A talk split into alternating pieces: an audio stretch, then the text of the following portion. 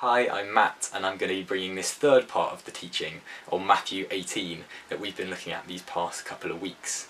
I'm just going to start by praying for us and then I'm going to read through the verses that we've got today and then we're just going to explore a little bit from this passage that we've chatted and prepared about in this roundtable group as I know Mike's talked about before. So I'll just pray for us now and then bring the reading in a minute. Lord, would you just bless this time, Lord? Would you bless the words that I bring and all the thoughts and ideas that have come into this with what you want to be say come through. Lord, would you work in each of the hearts of all those listening? Would you open us up to, to be challenged, to be changed, Lord, by, by your word and by yeah, the powerful command that you have for us through these words, through this text, through this passage.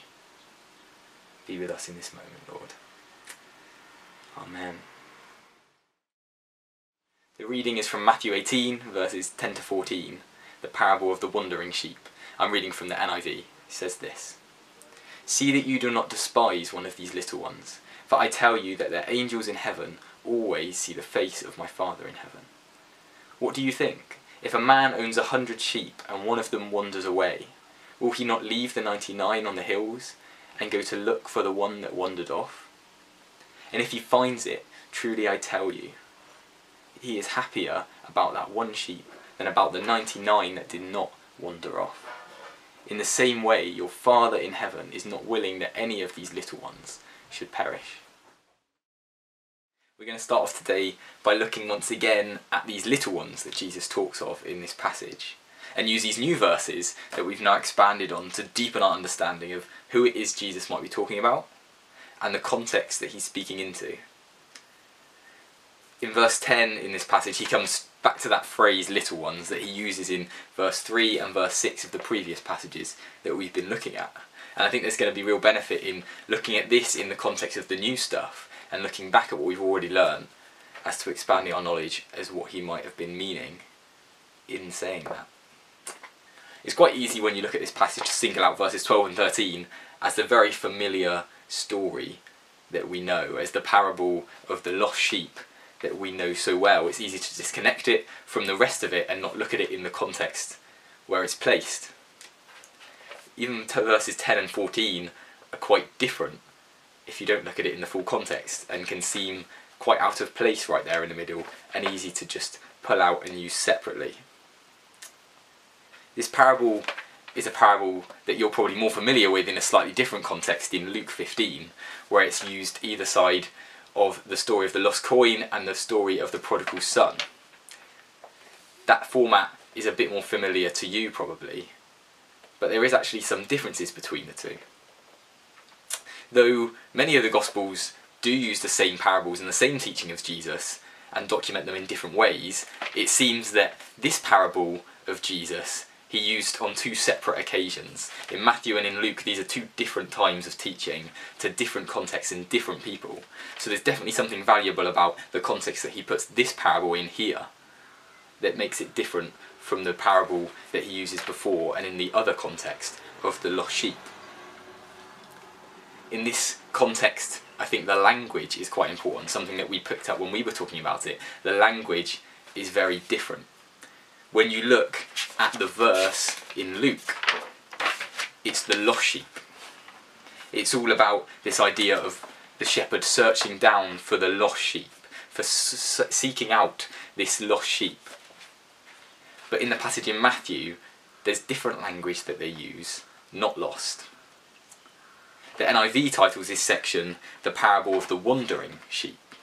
The passage reads, If a man owns a hundred sheep and one of them wanders away, will he not leave the 99 on the hills and go for the one that wandered off? ESV uses gone astray. And in Luke, in the ESV, it just uses lost, as similarly in the NIV. This then gives a sense that there's something different about what he's saying. If we look at it in the context that we've talked about before of Matthew being very much, this section of Matthew 18 being much, very much focused on the church and how the church works together, how the church treat others within the church. We can see this one in the story of the 99 being much more to do with people within the church. Often we think of it as people outside the church, but actually, this one is a wanderer inside the church, someone who knows faith, has been part of faith, but is just maybe sat on the edge of the church, maybe still even part of the church, but someone that we can easily dismiss as not being the same or part of the collective. This could be a result of people who haven't received the discipleship. Jesus challenges us here to look at it as Mike looked at last week as potentially the response of someone who we've caused to stumble through our actions, someone that we've caused to fall away because of the way that we've acted as a church. That's quite a challenge. How have we, how has the effects that we talked about last time, how those things that we might have reflected on have led to this new section, this new wandering person that we then look at? It's definitely a challenge to us and how, how we live, and quite a different reflection on a story that you might think is quite familiar. Often, when we look at this passage in Luke, you think of it in a similar light to the prodigal son. That's that's all part of the same story, isn't it? It's all part of the same section of Luke 15. And we think of it as someone who's chosen their own way and on their own accord and in their own pride taken their path away from God. It doesn't always make us think about ourselves and what we might have done, so this is quite a different challenge in Matthew to say, what have we done that affects it? How have we caused someone to stumble? How have we caused one of these little ones to stumble? This often isn't our intention at all. I think we all can think that, but we can risk doing it still, even without that intention. R.T. France writes, to despise even one of these little ones, and one individual can conveniently be ignored in one's care for the church, is to show that you have not grasped the principle of true greatness, linking back to those first verses in Matthew 18 that we looked at, that Mike looked at earlier. I want to pause for a second and look at that word despise. That's quite a strong word, isn't it? It can seem like something that is really quite confronting. That's definitely what Jesus is doing here, isn't it? He intends to confront a culture, confront its Pharisees. That's what Matthew, at the heart of it, was written for. Was quite seen as quite anti-Pharisee. Was quite seen at Jesus' teachings, where he talks to the Pharisees and challenges them on their religious ideas that they've been working with. I think on a quick reflection, we can read this and think and kind of bat it off and say, we would never despise someone like that. That word can seem so strong that it completely alienates something we would think we would feel or we would respond to someone. It's quite easy to think and pat ourselves on the back and say, we're doing alright, there's no one we despise. But I think if we think about it more, or if we reflect more, there is those times that we've maybe overlooked people those times that we've even looked down on people around our church who maybe don't seem to have got it all together like we do. Maybe people who just don't act like us, who think different to us. Maybe newer Christians who have a very different culture, people who act very differently.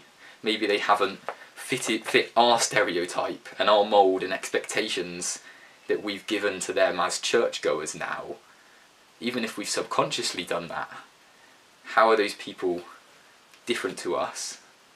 And maybe we focus on that.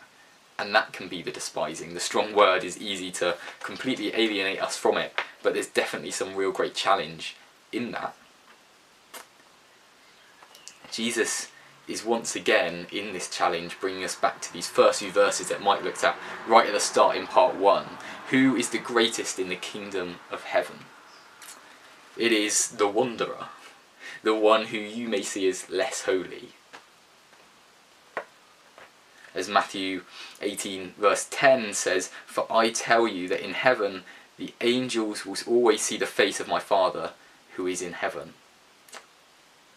There could be a lot said about that verse. We actually talked about it for quite a while in, in the round table preparations for it, but I think there's very one very simple thing that we can really get out of this passage. There's something really simple that, despite all the biblical stuff you can look at, that that we can nail it down to, and that's those we overlook, God does not overlook. Those we see as less holy than ourselves have direct access to God.